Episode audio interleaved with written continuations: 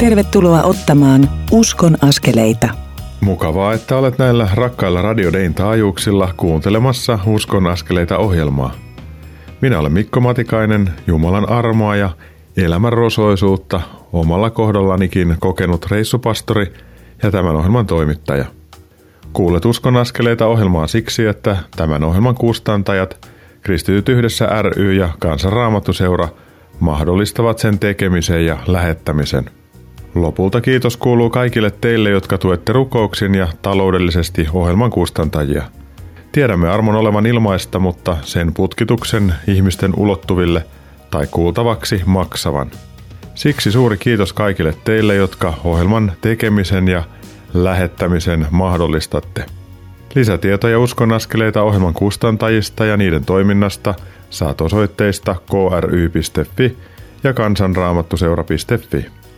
Uskon askeleita -ohjelma koostuu tuttuun tapaan kolmesta osuudesta, joissa jokaisessa kuulet haastattelun tai keskustelun sekä niihin jollain lailla liittyvän näkökulman Raamatusta. Rukoushuokaisemme esiin nousevien asioiden puolesta, kun siihen sopiva väli löytyy. Tässä Uskon askeleita -ohjelmassa teemaksi nousee vertaistuen merkitys kristittynä kasvamisessa ja elämässä yleensäkin. Sanalaskujen kirjan luvussa seitsemäntoista jakeessa seitsemäntoista sanotaan: "Ystävän rakkaus ei koskaan petä, veli auttaa veljeä hädän hetkellä." Meidän olisi hyvä panostaa veljellisiin ja sisarellisiin suhteisiin, jotta saisimme antaa ja saada toisiltamme apua hädän hetkellä. Jumala ei muuten koskaan kysy sinulta, että mitä sinulla ei ole. Hän kysyy, että mitä sinulla on käytettävissäsi tai jäljellä, jonka avulla voit tehdä Jumalan rakkautta toisille näkyväksi. Kukaan ei tässä maailmassa selviä yksin elämän haasteiden keskellä. Siksi tarvitaan vertaistukea. Tämän ohjelman ensimmäisessä osuudessa Miehikkälän miestenpiirin puuhamies Arto Kivelä kertoo elämästään ja uskon löytymisestä. Hän kertoo myös miestyön antamasta tuesta ja merkityksestä itselleen. Ohjelman toinen osuus vie meidät Jaakko Pirttiahon elämän haasteiden äärelle. Jaakko kertoo, miten jäi myrskyssä kaatuneen puun alle. Poliisina työskennellyt mies selvisi tilanteesta juuri ja juuri hengissä, mutta elämä meni sirpaleiksi. Siitä seuranneissa vaiheissa Jaakko on tarvinnut monenlaista tukea. Kovia kokenut ja aika paljon toipunut on antanut tukea toisille omien voimiensa mukaan. Ohjelman kolmannessa osuudessa Jaakko Pirttiaho kertoo hengellisestä työstään, jota hän tänä päivänä tekee. Jaakko opettaa Raamattua ja puhuu toisille elämän särkemille armon hoitavaa viestiä. Jaakko on erittäin aktiivinen sosiaalisessa mediassa. Hän pitää Sanan koronabaarissa, Facebookissa aamun sana- ja kahvihetkiä ja kirjoittaa myös Yksin armosta -blogia. Jaakon elämästä on tehty kirja Juokse Jaakko Juokse, ja hän on juuri julkaissut kirjan Rakkaat raajarikot. Kuuntelemalla tämän ohjelman saat kuulla näistä tarkemmin. Viime viikon Uskon askeleita -ohjelmassa Arto Kivelä kertoi isäänsä liittyvästä kiitollisuudesta ja myös surusta. Arton isä sairasti psyykkisesti kymmenen vuotta ja hänen elämänsä päättyy lopulta oman käden kautta. Tämän työstämiseksi Arto on puhunut paljon. Usko ja ystävät ovat kannatelleet eteenpäin. Ehkä tämän vuoksi miestyö on Artolle niin tärkeää.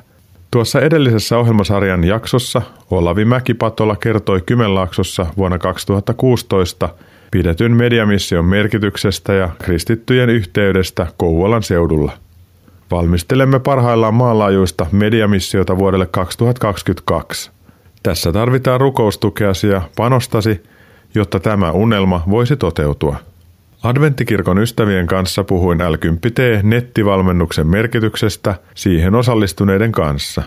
Opimme tuolla matkalla paljon. Mikäli haluat vielä jälkikuunnella tuon ohjelman, niin hakeudu Radio Dein sivulla Uskon askeleita -ohjelman alasivulle. Sieltä löydät jälkikuunneltavissa olevat Uskon askeleita -ohjelmien jaksot. Nyt siirrymme kuuntelemaan Miehikkälän miestenpäivien yhteydessä tallentamaani keskustelua Arto Kivelän kanssa. Uskon askeleita. Mikko Matikainen, mä oon Miehikkälässä ja on oltu miestenpäivillä, ja mun vieressä on Arto Kivelä, joka on näiden miesten iltojen yksi näistä puuhamiehistä. Ja Artolla on ihan mielenkiintoista tarinaa siitä, että miten usko on tullut osaksi hänen elämää. Mutta ensin, Arto, sydämellisesti tervetuloa Uskon askeleita -ohjelmaan. Kiitos, mukava olla. Arto, miten uskon asiat on alkanut tulla osaksi sun elämää? Millaisia asioita siellä on ollut? No joo, meillä ei synnyinkodissa ollut kovin paljon uskon asioista käsitelty. Ihan tällaiset perinteiset joulukirkossa ja tämmöisiä käytiin kyllä, mutta sitten kun tapasin nykyisen vaimoni Seijan, niin hänen perheensä oli uskovaisia ja, ja siellä sitten oli tapana käydä kirkossa lähes joka sunnuntai ja seurojakin pidettiin, niin sieltä kautta sitten totesin, että näähän on oikeastaan aika huippuporukkaa nämä uskovaiset. Niin, eli sua puhutteli se, että millaisia ihmisiä uskovaiset on, että ne ei ollutkaan tiukkapipoisia nössöttelijöitä, vaan jotain ihan muuta. Joo, siellä oli nämä arjen ongelmat ja, ja kaikki tuli ihan samalla tavalla kuin meillä tavallisillakin niin sanotusti, mutta tuntui, että siellä käsiteltiin vähän eri tavalla niitä, että se kosketti kovasti. Ja sun vaimo Seija, niin oli sitä samaa jengiä ja jokin hänessä puhutteli sua ja rupesitko sä Seijan kanssa puhumaan näistä asioista syvemmin vai miten se meni? No Seija teki oman henkilökohtaisen ratkaisun aikaisemmin ja sitten ajatteli, että ei, ei toi Seija nyt mitenkään ihmeemmin ole ainakaan muuttunut pahempaan suuntaan ja jotenkin paljon suvaitsevaisempia ja tietysti avioelämän ongelmat ja kaikki tuli vähän niin kuin samalla tavalla, mutta niihin, niitä sitten Seijakin aina hiljentyi ja, ja tuntui, että oli paljon tasapainoisempi. Ja sitten tuli se aika, että Arto itse totesi, että ei tämä nyt hullumpaa ole ja jotenkin tulit sanoneeksi vissiin Jeesukselle, että no mennään yhdessä sitten. No joo, se oli Kalevi Lehtisen missio, en muista edes vuotta, ei, ei sillä tavalla, mutta Lappeen kirkossa sitten Kalevi kysyi, että kuka haluaa ottaa Jeesuksen vastaan ja siellä se Arto Kiveläkin sitten nousi ylös ja tässä ollaan. Olet tehnyt elämäntyösi maanviljelijänä ja katsonut luojan luontoa ja sitä, että ihminen tekee työn, rajun työn ja Jumala on antanut siihen kasvuun siunauksen.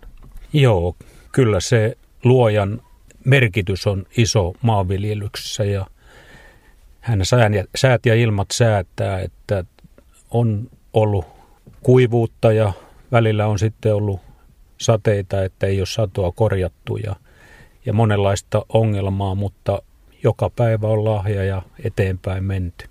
Ja kun ollaan täällä oltu Miehikkälän miestenpäivillä, niin sä oot täällä yksi näistä puuhamiehistä. Miten kauan sä oot tehnyt tätä hommaa? Joo, suurin piirtein kymmenkunta vuotta on ollut tässä miesten toiminnassa mukana ja, ja tämmöinen yhdyshenkilö. Tämä on ollut hyvin semmoista rikasta hommaa. Mitä tämä miestyö sulle henkilökohtaisesti antaa ja merkitsee? No se on vuorovaikutusta ja se on ennen kaikkea kohtaamista. Äh, jollakin tavalla tuntuu, että miesten kohtaamiset jää aika pintapuoliseksi, mutta miestyössä, kun ollaan tuolla saunailloissa ja siellä puhutaan monenlaista, ei pelkästään hengellisiä asioita, vaan siellä mietitään näitä maallisiakin asioita paljon. Niin se on semmoista hoitavaa veljesyhteyttä. Just sitä. No meillä oli nyt tänään Miehikkälässä ensin Saarnasin kirkossa ja sitten oltiin täällä Salpalinjan museolla ja juteltiin kaksi osaa. Käytiin läpi ensinnäkin se, että mitä ollaan saatu edellisiltä sukupolvilta ja isiltä ja toisekseen, että mitä halutaan laittaa eteenpäin. Millainen päivä meillä Arto Kivelä sun mielestä oli? Joo, tämä on ennen kaikkea hoitava päivä ja uskon, että kaikille tuli semmoinen mieli, että meitä hoidetaan ja, ja me voidaan puhua kaiken näköisistä asioista. Nämäkään ei ole aina itsestään selviä. Mitä sä haluaisit, Arto Kivelä, sanoa niille ihmisille, jotka miettii sitä, että heidän paikkakunnillaan ei ole miehille mitään? Että mitä sille voisi tehdä? Kyllä, se kannattaa polkaista käyntiin seurakunnissa. Tällainen miestyö, koen, että se on erittäin tärkeä. Meillä on Eluntai-seurakunnan kanssa yhteistyötä paljon ja siellä ei näitä eroavaisuuksia mietitä, vaan ollaan siellä Jeesuksen nimessä kaikki läsnä ja se on todella hoitavaa ja mukavaa.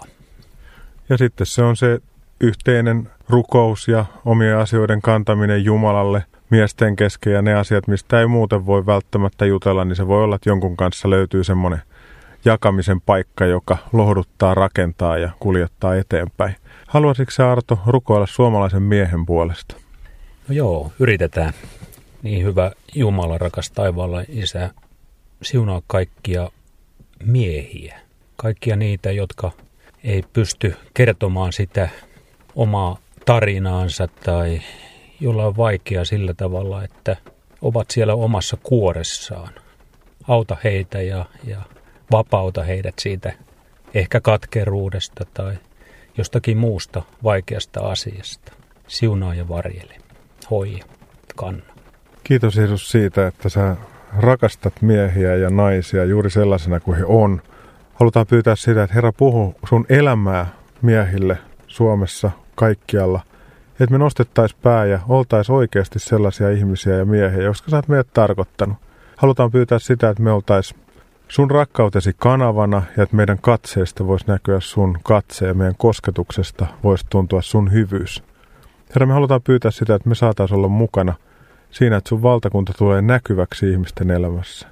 Herra, siunaa meidän keskinäiset ihmissuhteet ja siunaa meidän suhde naisiin ja meidän lapsiin. Herra, me ylistetään siitä, että sä rakastat meitä. Jeesuksen nimessä. Aamen. Arto Kivelä, sydämellinen kiitos tästä ja tästä miesten päivästä. Kiitos paljon. Muistan tuota Miehikkälän miesten päivää todella hyvällä. Toisinaan on hyvä olla miesten kesken koolla, jakaa elämää ja rukoilla yhdessä. Tuollainen yhteys on hoitavaa ja sen kaltaista tarvitaan. Odotan siksikin innolla Kairosmajalla Pyhätunturin Kainalossa pidettäviä miestenpäiviä toinen viides päivä kymmenettä. Kanssani niitä toteuttamassa ovat entinen ilmavoimien hävittäjälentäjä ja nykyinen työtoverini Olli Seppänen ja lääkärimuusikko Jari Mäkinen. Päivien otsikkona on Kristustiellä yhdessä armosta. Luvassa on opetusta, virkistäviä retkiä Pyhätunturin maastoissa, hoitavia iltoja musiikin ja sanan äärellä sekä saunomista. Laitan käsiohjelman tästä näkyviin Uskon askeleita Facebook-seinälle. Ilmoittautumiset suoraan Kairosmajalle. Mikäli olet nainen ja kaipaisit vastaavia päiviä, niin minulla on sinulle hyvä uutinen. Naisten vastaavat päivät pidetään Kairosmajalla viikkoa myöhemmin yhdeksäs yhdestoista kymmenettä. Niitä toteuttamassa on myös huikea kolmikko. K R S:n toiminnanjohtaja rovasti Ulla Saunaluoma, psykoterapeutti Mirja Sinkkonen ja kouluttajamuusikko Kristiina Tanhualaiho. Naistenpäivien teemana on Olen turvassa. Puhetta on turvallisesta arjesta, pelosta luottamukseen ja Jumalan huolenpidosta sekä retkiä Pyhätunturin maastoissa.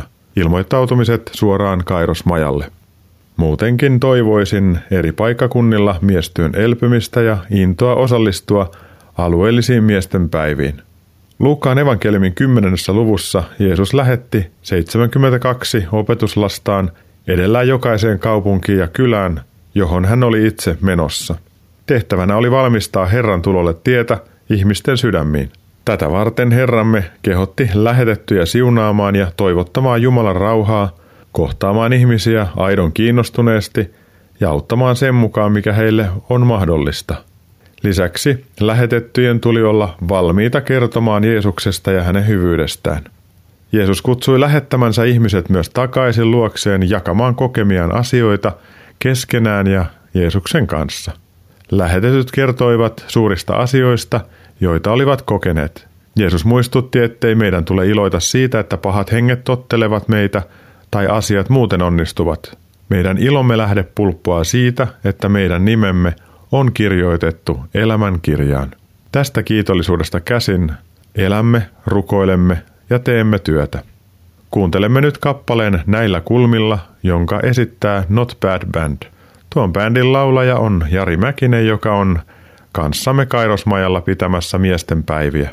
Tämän kappaleen jälkeen pääset kuulemaan Jaakko Pirttiahon raastavaa tarinaa, kun Uskon askeleita -ohjelma kohta jatkuu.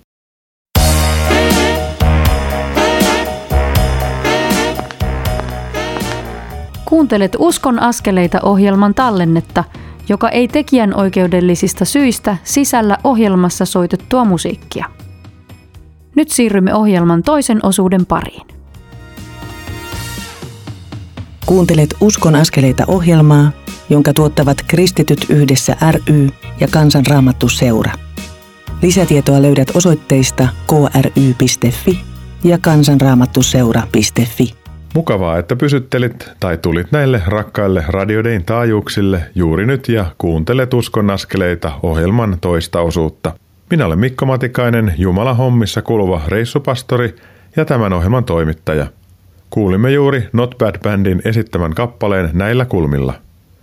Bändin laulaja Jari Mäkinen on lääkäri ja hän on mukana minun ja Olli Seppäsen kanssa pitämässä Kairosmajalla toinen viides kymmenettä miesten päiviä otsikolla Kristustiellä yhdessä armosta. Halutessasi voit tulla mukaan noille miesten päiville ilmoittautumalla suoraan Kairosmajalle. Luvassa on opetus, laulu ja yhteyden hetkiä sekä sopivia päivävaelluksia Pyhätunturin maastoissa. Siirrymme nyt kuuntelemaan Jaakko Pirttiahon elämäntarinaa. Uskon askeleita. Mikko Matikainen tässä. Mun kanssani Zoomin välityksellä on Jaakko Pirttiaho. Jaakko, sydämellisesti tervetuloa Uskon askeleita -ohjelmaan. Kiitoksia. Kyllä oli mukava tulla. Jaakko, sulla on aikamoinen elämäntarina. Havaisitko vähän sitä, että miten sun tie on kulkenut sieltä lapsuudesta unelma-ammattiin ja mitä sen jälkeen on tapahtunut? Joo, mäpäs lähden tässä muistelemaan. Siinä on tietysti neljäkymmentä vuotta, kun on elämää, niin lähtee miettimään sieltä siis. Aina ajattelin nuorena ja teininä, että kun oma isä oli poliisi, että musta ei koskaan tule hänen jalanjäljissä olevaa ihmistä. Tietenkin se lapsuus oli muutenkin niin ikävä ja isäsuhde kurja. Mutta sitten se jännästi vaan se tuttuus varmaan siinä isän poliisiammatissa. Muistan sitten, kun armeija olin käynyt ja äiti kysyi, että, että mitäs meinaat Jaakko tehdä isona ja minnekä lähtee opiskelemaan, niin mulla ei ollut mitään ajatustakaan siinä vaiheessa vielä. Ja sitten äiti sanoi, että poliisikoulussa olisi haku menossa ja sinnehän mä sitten ajauduin ja vielä sattumalta pääsinkin sinne poliisikouluun. Ja kymmenen vuotta tuli tehtyä poliisiammattia ja siinä poliisin työn keskellä mä rupesin huomasin, että kipuilemaan sitä.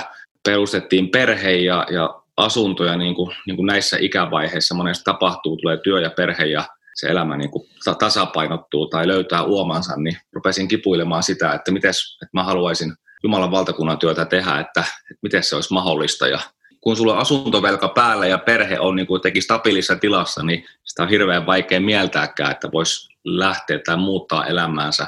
Niinhän se sitten kävikin, että minä en sitä pystynyt muuttamaan, mutta Jumala pystyi.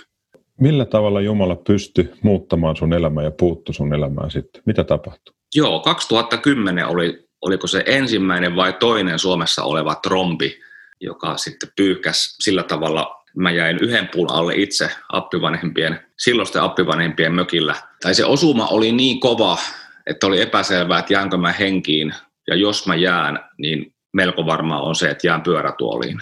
Ja sitten se onnettomuuden myötä poliisiammatti jäi. Ja tosi monta muutakin asiaa kyllä jäi sitten, mutta kahden vuoden kovan kuntoutuksen jälkeen sain kävelykuntoni takaisin. Ja sitten niissä vaiheissa, kun oli aivan omat langat oli viety käsistä, että mitä sitä loppuelämällä tehdään, ja mä olin kolmenkympin korvilla silloin, niin sitten mä sain kutsun hengelliseen työhön, pienen hengellisen järjestöön.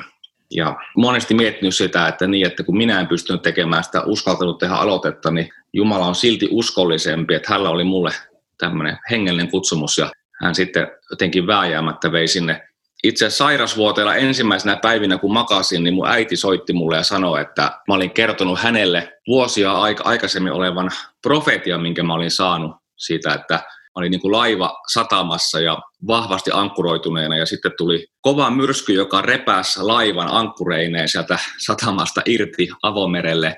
Mutta mä kumminkin olin jostain syystä kertonut se äitille ja äiti oli silloin mieltänyt, että, että jotakin tuon miehen elämään tapahtuu, että jotakin myrskyn kaltaista tulee olemaan ja hän oli sitten kaikkina tulevina vuosina pelännyt sitä, mitä sitten nyt tapahtuikin. Mutta se, mitä hän sitten kertoi ja muistutti mua, niin se jotenkin lohdutti siitä, että, että Jumala on kaiken tämän takana. Ja jos Jumala on täällä kaiken takana jopa sairasvuoteellakin, niin eihän mulla sitten mitään hätää.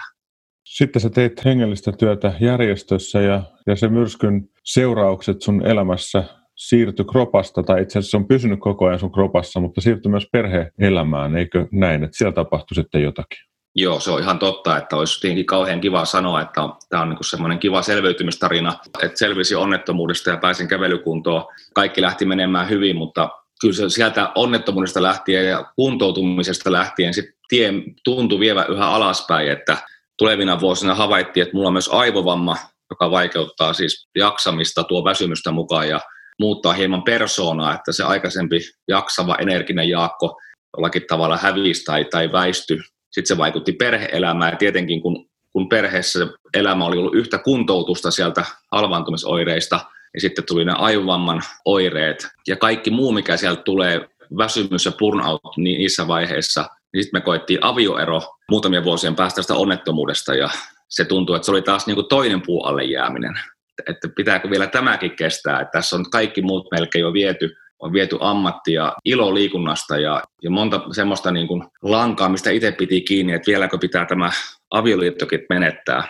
Ja sitä ennen oltiin jo hometaloprosessissa, että minä koin, että Jumala laittoi kätensä, sai sormensa omaisuuden päälle tai omistamisen päälle ja, ja sitten tähän ammatin päälle ja sitten tuli myös avioliitto-ongelmia ja avioero sen seurauksena, että aikamoista tietä alaspäin mentiin, mutta toisaalta nyt jälkeenpäin ymmärrän, että jotenkin Jumala tuntuu myös tekevän tämmöistä entisajan teologien mukaan vasemman käden työtä, että hän saa suunnattua meidän huomiota oikein. Tuossa jossain syövereissä olit, niin sitten me nähtiin Kangasniemellä ja tutustuttiin eka kertaa toisiimme ja tuli puhetta evankelista kurssista, joka on Vivamossa ja sitten sä tulit sinne. No mä muistan, että niissä vaiheissa, kun oli siis avioeroprosessi oli menossa ja sitä luopumisen tuskaa oli vuosia jo kestänyt monissa eri alueissa ja oma itsetunto oli kyllä aivan nollissa. Ja sitten kun olit hengellisessä työssä ollut ja siinä koet avioeron ja sen tuoman häpeän, että mä, mulle käy näin ja mä koin joutuvan niin kuin alempaan kastiin johonkin spitaalisten luokkaan, että kun en voi sanoa, että avioero tapahtuu ennen uskoon tuloa, vaan nimenomaan uskossa ollessa ja vielä hengellisessä työssä ollessani. Ja ajattelin, oli varma siitä, että mä en tule pääsemään mihinkään hengelliseen työhön enää, että tämä on niin kuin tupla rangaistus, että multa häviää avioliitto, mutta myös hengellinen työ samalla. Ja sitten Mikko, mä näin sinut Kangasniemellä ja kyllä se ensi näkemistä joku toivo niin kuin heräsi eloon. Ja sen jälkeen sä sit soitit mulle ja pyysit evankelista kurssille. Sen kurssin aikana sain itkin aamusta iltaan ja illasta aamuun ja huomasin, että, että jotenkin Jumala paino kaiken sen opetuksen ja yhteyden kautta semmoista hyväksytty leimaa mun sisälle. Ja mä tajusin, että, että kaiken näiden menetysten ja omien epäonnistumisten ja lankeamisten jälkeenkin Jumala haluaa vakuuttaa sitä, että hän rakastaa eikä hän kutsumustaan kadu. Mä huomasin, että se oli valtava hoitava viikko. Se koko kurssi mulle, siis se yhteys, mitä sieltä koettiin, se opetus, mitä sain, ja sitten joku ihmeellinen Jumalan läsnäolo kaiken sen kurssin keskellä. Se oli todella siis hengellisesti ja henkisesti hoitava. Jäin miettimäänkin, että, että yhteyden merkitys on parhaimmillaan sitä. Sitten sen kurssin aikana, niin eihän me pelkästään oltu niissä luentosaleissa tai ryhmäkeskusteluissa, vaan me syötiin yhdessä ja sitten me käytiin myös iltasaunassa ja mä muistan yhden kerran, kun oltiin saunassa, niin sanoit, että toi teidän tiimi näyttää niin kuin tosi hyvältä ja annoit vähän ymmärtää, että olisi mukava olla ton tyyppisessä porukassa. Mulla heräsi semmoinen tunne sen viikon aikana, että jos kerran nyt Jumala tuntuu hyväksyvää ja sitten samalla Mikko sinulta ja muilta kouluttajilta mä, mä kerroin sen viikon aikana mun elämäntilannetta ja tätä eroprosessia ja mä huomasin teidän ilmeistä ja eleistä, että te ette tuomitse millään tavalla, ettekä niin kuin laitan mua sinne alempaan kategoriaan, minne mä itseäni laitoin. Ja mä oon vielä tosi herkkä vaistoamaan ihmisten ilmeitä ja eleitä. Ja sain niin kokea sitä, että hyvänen aikaa, että mut hyväksytään tänne ihan samalle viivalle kuin muutkin. Ja sitten taas se herätti toivoa, että vieläkään mä voisin aloittaa hengellisen työn tai jatkaa hengellistä työtä. Ja ajattelin, että tuonne mä haluaisin kuulua, missä on yhteyttä selvästi. Missä saa myös mokata, missä voidaan nauraa itsellemme ja toisille. Että laitoitte itselleen likoon mun mielestä ihailtavalla tavalla. Puhitte myös varjoista. Ja... Joo, kun tämä kristittynä elämä ei ole mitään kiiltokuvatouhua, että kyllä jokaisessa ne omat varjot on ja kenellä on mitäkin, että sä oot kertonut oman tarinan kuntoutumisesta, niin ne, jotka mua tietää, niin mulla on vähän samanlaista matkaa, mutta pikkusen lievemmillä höysteillä ton ropan pohjalta. Mutta sitten Jaakko, sen kurssin jälkeen niin meillä alkoi keskustelut siitä, että mitä jos, ja sehän johti siihen, että me ollaan nyt työkavereita.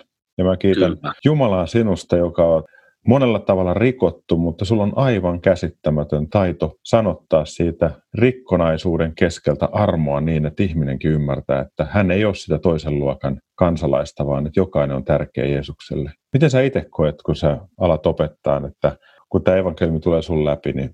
Just tässä yksi päivä ajattelin sitä ja Iirikselle vaimolle niin sanoinkin, että että jos Jumala ei olisi kuljettanut tällaisten lihamyllyjen läpi ja näiden epäonnistumisten ja kipujen ja epätoivon ja mielen masennuksen, niin mä en ymmärtäisi ihmiselämän monimuotoisuutta. Ja toisaalta mä en myöskään olisi tarvinnut Raamatusta etsiä niin kipeästi sitä, että, että Jumala, miten sä puhut särkyneille. En olisi ymmärtänyt, että Raamattu puhuu niin paljon särkyneille. Mä huomasin, että se sekä vanha että uuden testamentin puolelta, että siellä on niin kuin Jumalan jatkuva puhe tuntuu suuntautuva nimenomaan niille, jotka elämässä, jolle ei mene niin hyvin. Jumalan rakkaus ja myötätunto ja empatia ja kuuleva korva tuntuu kurottautuvan juuri kärsivien ihmisten puoleen. Ja sen kun itse kokenut siis omassa elämässään, niin sitä ei tarvitse sanoa, että musta tuntuu, että se on näin, vaan, vaan sen tietää kokemuksesta. Toi on semmoinen elämänstori, mikä sulla on, että sitä tarvitaan, että ihmisten tarvitsee kuulla sitä ja tajuta, että niissä synkissä ja pimeimmissäkin hetkissä Jumala on läsnä ja ei hylkää, vaikka me meinattaisiin hylätä itsemme. Sä oot avannut itseäsi aika paljon, että susta on tehty kirja Juokse Jaakko Juokse, jossa todella rehellisen raasti kerrot oman matkasi. Miltä susta tuntuu katsella sitä kirjaa? Mun täytyy tunnustaa, että mä en ole pystynyt vieläkään lukemaan sitä kirjaa itse alusta loppuun saakka sen takia, että se herättää niin kovasti tunteita, koska siinä on tämä minun elämäni avattu niin äärirehellisesti. Se kirja oli ihmeellinen prosessi sen takia, että kun se valmistui ja Karassanan johtaja Rajalan Terhi kysyi että meiltä julkkaritilaisuudessa, että, että mistä sitä ideaa lähti liikenteeseen, niin minä sekä kirjailija Danielle Miettinen molemmat katsottiin toisiamme ja todettiin, että ei me oikein tiedetä, että meillä oli se tunne, että se oli jonkun toisen idea. Mutta se johdatettiin kumminkin, että se tehtiin ja sen kirjan tekovaiheessa mulla oli yksi ainoa semmoinen, tai minä koin niin, että Jeesus sanoi yhden toiveen mulle. Ja se oli se, että on rehellinen. Ja sen pyynnön kanssa mä kamppailin joka aamu, kun mä ajelin, tai niinä aamuina, kun ajelin tekemään sitä kirjaprosessia, niin kamppailin, että ihanko oikeasti Jeesus mun täytyy kertoa tämäkin asia ja tuokin asia ja eikö tätä voisi painaa villasella, mutta hän tuntuu aina yhä uudestaan sanomaan, että tämä kirja on sen takia tehdään, että tässä nostaa esille teemoja, mistä yleensä ei puhuta. Kyllä mä huomaan sen, että kun tapaan tuolla kentällä ja kokouksissa ja jumalanpalveluksissa ihmisiä, mitkä on sen kirjan lukeneet, että mulla on tosi alaston olo sitä, että nyt he niin kuin ihmiset sen kirjan lukeneet ihmiset näkee ja tietää mun elämästä semmoisia, mitä en ole kertonut välttämättä edes parhaille ystävällinekään, niin on hyvin alasto-olo, mutta toisaalta siis huomaa, miten paljon lohdutusta se tuo niiden ihmisten elämään, jotka myös kantaa häpeää ja syyllisyyttä omassa elämässään. Et muun muassa siellä on avioeron teemoista käydään läpi ja siinä kirjassa jouduin sen niin kuin myöntämään itsellenikään, että mä en ole syytön osapuoli mun avioeroon, vaan mä oon hyvinkin syyllinen. En ehkä yksi ainoastaan syypää, mutta että kyllä ihan niin kuin minun mokista myös paljon on niin kiinni nämä oma, oman elämän vinoon menemiset. Jaakko, mä oon todella kiitollinen siitä, että me saadaan tuntea toisemme ja tehdä töitä yhdessä. Ja me ei tässä julkisesti sanota sitä, miten paljon me ollaan keskusteltu ja jaettu asioita. Mutta se, että meillä on veljesyhteys, me jaetaan oman elämämme tämän hetken isoja kipuja, isoja vaikeuksia ja sitten me rukoillaan yhdessä. Niin jotenkin mä ajattelen, että Jumala on antanut sinussa mulle ison lahjan. Mä en sitä tiennyt silloin evankelista kurssilla, mä vaan näin sinut ja tajusin, että tuossa on mies, jota Jumala rakastaa, Jumala haluaa käyttää, vaikka se ei näe niin kuin omaa arvoansa. Mutta jotenkin aina kun saa antaa ja jakaa, niin saa myös itse takaisin. Mä oon sua jonkun verran vanhempi, mutta se on niin tosi mahtavaa jakaa tätä matkaa. Tuolla kuuntelijoiden joukossa on varmasti ihmisiä, jotka vähän miettii tätä oman elämänsä säröisyyttä. Ja Jaakko, mä pyytäisin, että jos sä johdattaisit meidät ihan just rukoukseen, mutta sitä ennen mä sanon, että tämän ohjelman kolmannessa osuudessa me tullaan kuulemaan Jaakon elämästä ja myös siitä, miten hän toimii somemaailmassa vähän enemmän. Mutta nyt Jaakko, johtaisitko rukoukseen? Joo, Herra, kiitos siitä, että tässäkin hetkessä Miko ja kaikkien meidän kuulijoiden kanssa antaa sulle nämä meidän elämän säröisyydet ja rikkinäisyydet ja Herra, oli se sitten mielenmaisemassa, masennuksena tai olosuhteessa tai ihmissuhteissa, niin sä oot pyytänyt meitä tuomaan ne sulle. Sä oot luvannut antaa meille levon ja rauhan. Me tuodaan, Herra, kaikki asiat, meidän synnit ja murheet sun etees ja myös ilot. Pyydetään, että pidä sä meistä huolta. Ja kiitos, että niin teet. Siunaa jokaista kuulijaa. Aamen. Aamen. Kiitos, Jaakko. Tästä jatketaan kohta hieman lisää. Nyt kuuntelemme kappaleen Kaikuva on kiitoslaulu, joka löytyy Lauluja särkyneille levyltä. Sen jälkeen siirrymme kuuntelemaan Uskon askeleita -ohjelman kolmatta osuutta. Siinä jatkan keskustelua Jaakon kanssa hänen palvelutehtävästään toisten särkyneiden ja elämän murjomien ihmisten parissa sosiaalisen median ja kirjoittamisen kautta. Pysy siis kanavalla, kun Uskon askeleita -ohjelma kohta jatkuu.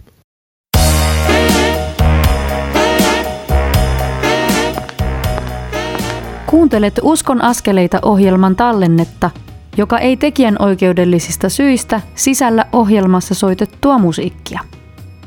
Nyt siirrymme ohjelman kolmannen osuuden pariin.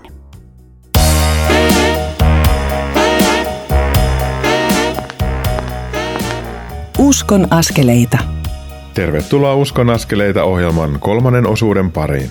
Minä olen Mikko Matikainen, monella tavalla säröillä oleva reissupastori ja tämän ohjelman toimittaja. Tämän ohjelman kustantavat hyvässä yhteistyössä Kristityt yhdessä ry ja Kansan Raamattuseura. Lisätietoja löydät osoitteista k r y piste f i ja kansanraamattuseura piste f i. Tämänkertaisessa ohjelmassa olet kuullut Arto Kivelän matkasta uskoon ja miestyön merkityksestä hänelle. Kerroin myös Kairosmajalla toinen viiva viideskymmenes pidettävistä miestenpäivistä. Halutessasi voit tulla mukaan ja ilmoittautua suoraan Kairosmajalle. Ohjelman toisessa osuudessa kuulit Jaakko Pirttiahon kertovan siitä, miten myrskyssä miehen päälle kaatuva puu voi sirpaloida koko elämän.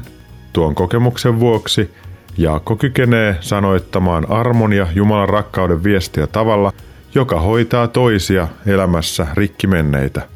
Paavali kirjoitti Efesolaiskirjeen toisen luvun jakeissa kahdeksan kymmenen. Armosta Jumala on teidät pelastanut antamalla teille uskon. Pelastus ei ole lähtöisin teistä, vaan se on Jumalan lahja.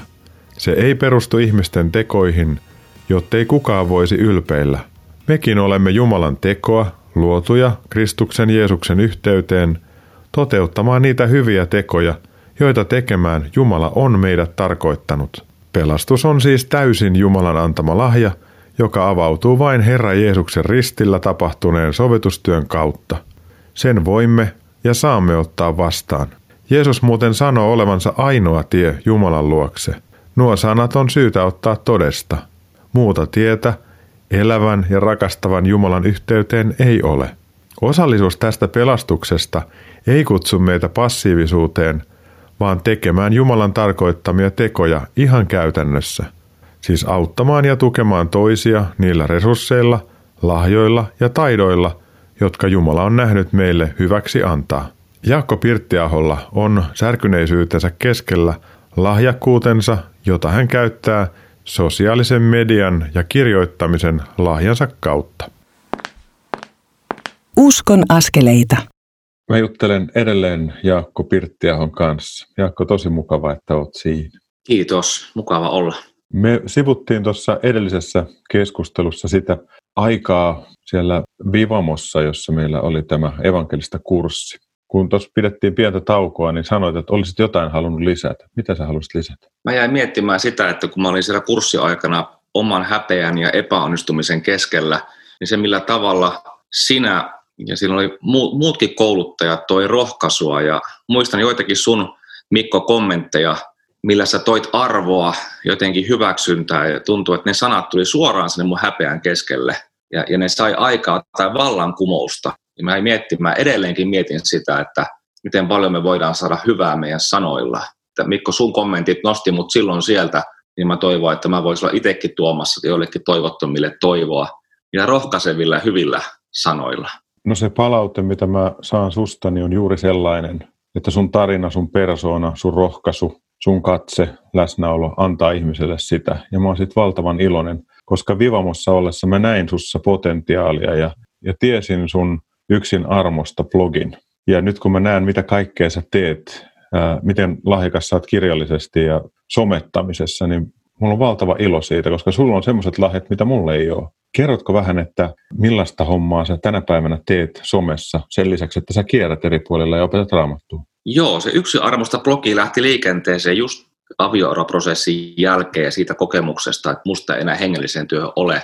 Ja samaan aikaan oli todella kovat fyysiset kivut, niin että mä olin käytännössä sänky- ja sohvaan sidottuna puoli vuotta. Ja silloin kun minä itkin sitä omaa elämääni, niin että tästä ei tule enää mitään, että nyt tämä joutaa romukoppaan, niin Jeesus tuntui sanovan, että perustaa semmoinen blogi, missä kirjoitat suoraan jotenkin näitä mahdollisimman peittelemättä elämän kivuista ja kirjoitas ennen kaikkea siitä toivosta, mitä itse löydät Raamatusta. Ja niin mä sitten se häpeän keskeltä perustin blogin ja oli aivan varma, että siinä on ehkä kolme seuraajaa tulee olemaan ja se kohta kuopataankin. jo, mutta se on saavuttanutkin jotenkin ihmeellisen suosion, mitä, mitä se itsekin hämmästelee.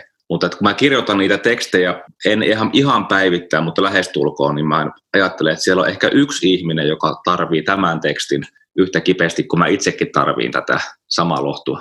Tämän koronakevään ja kesän aikana niin on saatu tehtyä tuonne Facebookiin Kansan Raamattuseuran toimesta, ja itse asiassa Heli Karhumäkihän siinä oli tämmöinen suurin puuhaaja idean saatua, niin siellä on tämä sanan koronabaari, ja sä aika usein oot siellä aamuisin sanomassa aamun sanan kahvikupin kanssa. Mä ihmettelen sitä, miten luontevasti sä toimit siinä. Mitä sulle itselle merkkaa se julkinen kahvinjuonti ja, ja armon maistelu aamupalaksi siinä? Mä itse asiassa huomasin, että silloin kun kaikki nämä kokoukset peruuntui ja eikä enää ihmisiä voinutkaan nähdä, niin se, että on siinä kamera käy ja on se aamukahvikuppi, että näkee niiden ihmisten, että joku seuraa, joku laittaa pelkutuksen, joku laittaa sydämen ja kommentin, niin mä huomasin, että se on mulle kokemus siitä, että me ollaan jotenkin tässä ruokapöydän äärellä, meitä on kymmenen tai kaksikymmentä ihmistä, sellainen yhteyden kokemus, että me saadaan Jumalan sanan äärellä olla, jotenkin rohkaistua sekä toiset, mutta että itsekin rohkaistun siitä, että tässä me ollaan. Sen sijaan, että on yksin, niin meitä onkin tässä yhdessä, tosin ei käytännössä, mutta että sen somen välityksellä. Se voi olla yhteyden välikappale. Ja sen aamukahvin lisäksi niin sä oot tehnyt aika monta kertaa sen K R S-liven, eli semmoisen noin viidentoista minuutin pätkän, jossa on joku näkökulma tai opetus ja ajatus eväksi päivän matkaan tai siihen hetkeen. Miltä susta tuntuu olla kamera edessä? Koska mä en itse, mä en viihdy kamera edessä, mutta sulle se on hyvin luonteva. Mun häpeä elämässä on jotenkin niin älyttömän syvää sieltä ihan, että mun on ollut vaikea kuulla omaa ääntä ja vaikea katsoa omaa kuvaa. Ja mä oon sitten koittanut tässä tota viime vuosina ihan haastaa itseäni, että mäpäs menen niitä kipeitä asioita kohti. Ja tää, ehdottomasti tämä kamera eessä oleminen on yksi niistä. Mä yritän niin kuin sanoa itselleni, että kynnys on tosi alhaalla, että mä en tule tähän esittämään mitään, että mä saan epäonnistua ja sönkätä ja mun silmäpostit roikkuu polvissa asti, mutta että me ollaan tässä niin kuin enemmän yhdessä, kun mä oon sen livessä ja, ja enemmän Jumalan sanan kanssa tekemisissä, eikä niin, että on mun performanssi, että jotenkin se kynnyksen laittaminen mahdollisimman alas auttaa mua.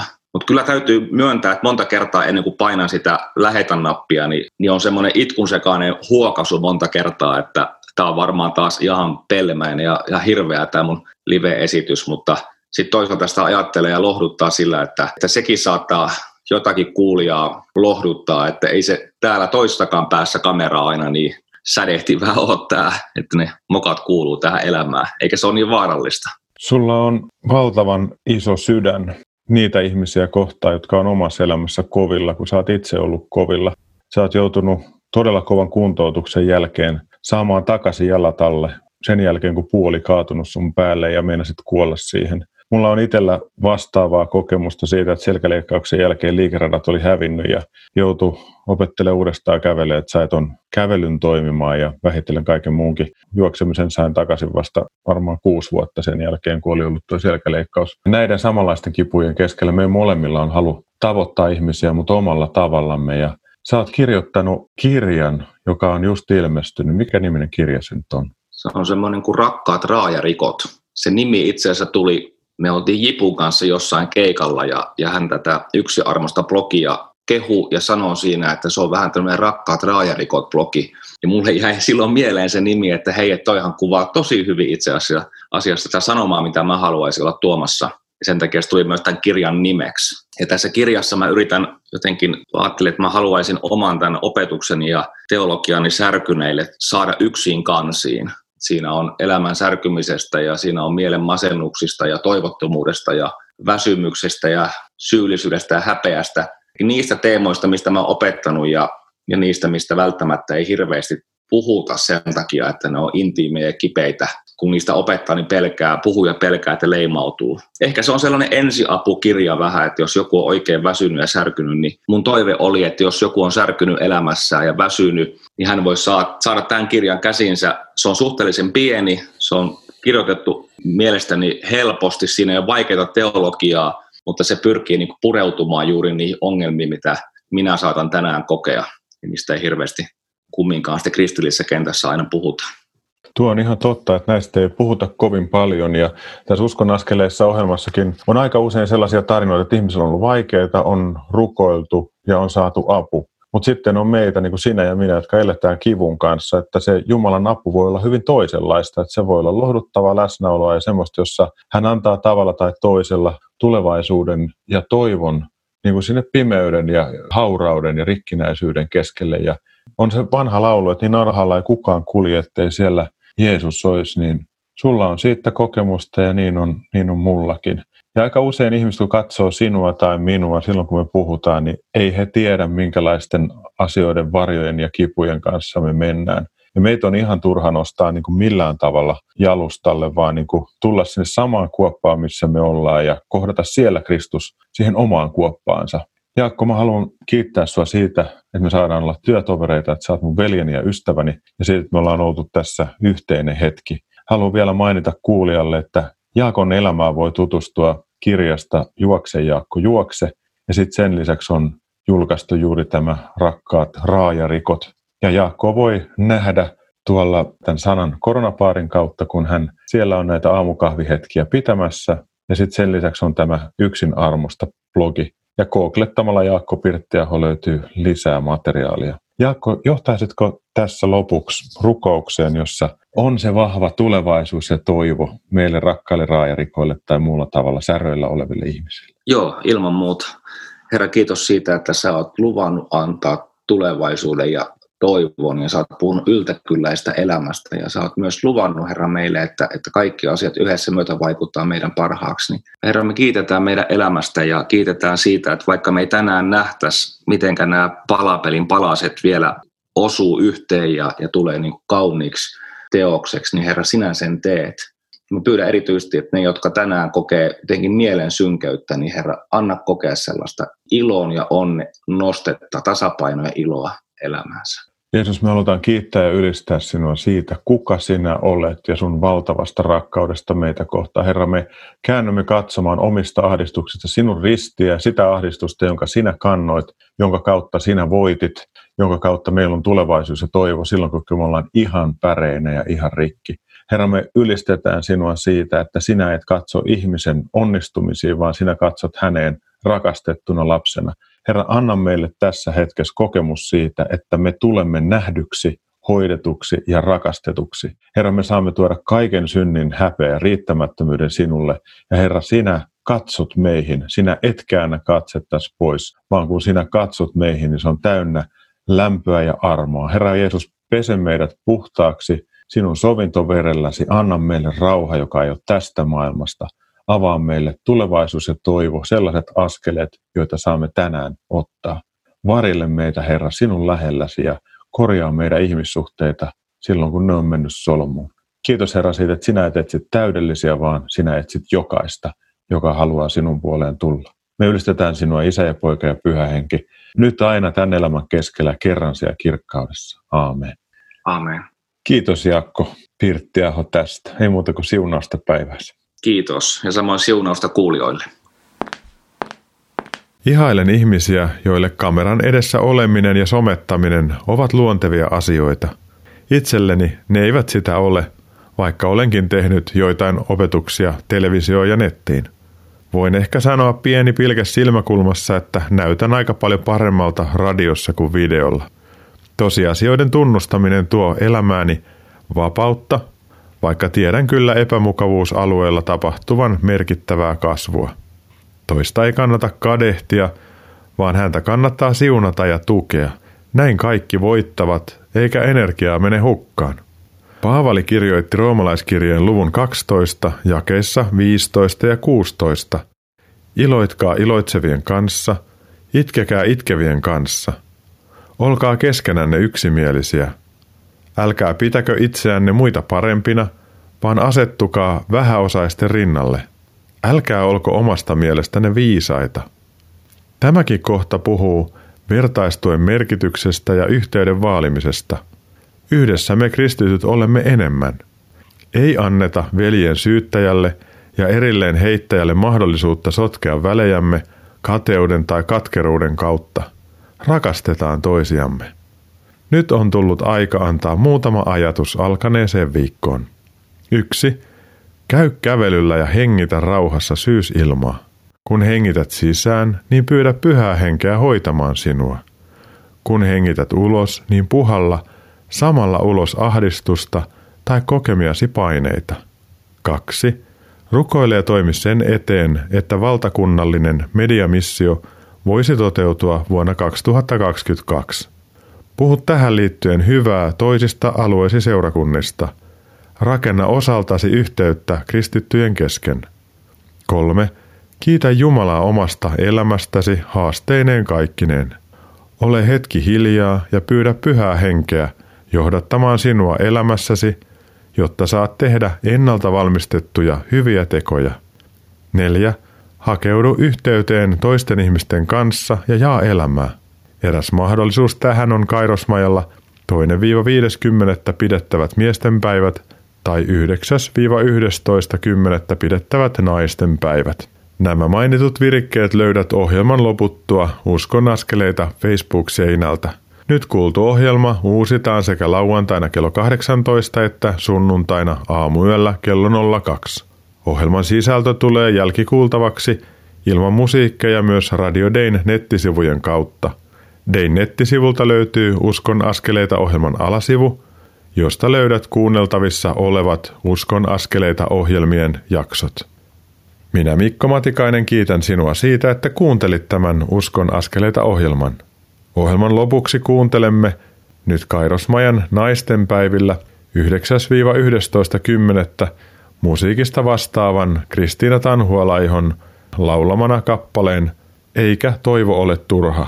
Sen myötä toivotan sinulle siunattua viikkoa ja hyviä Uskon askeleita arkeesi. Uusi Uskon askeleita ohjelma lähetetään jälleen tulevana maanantaina kello kaksikymmentäyksi neljäkymmentä. Siis ensi viikkoon. Moi moi!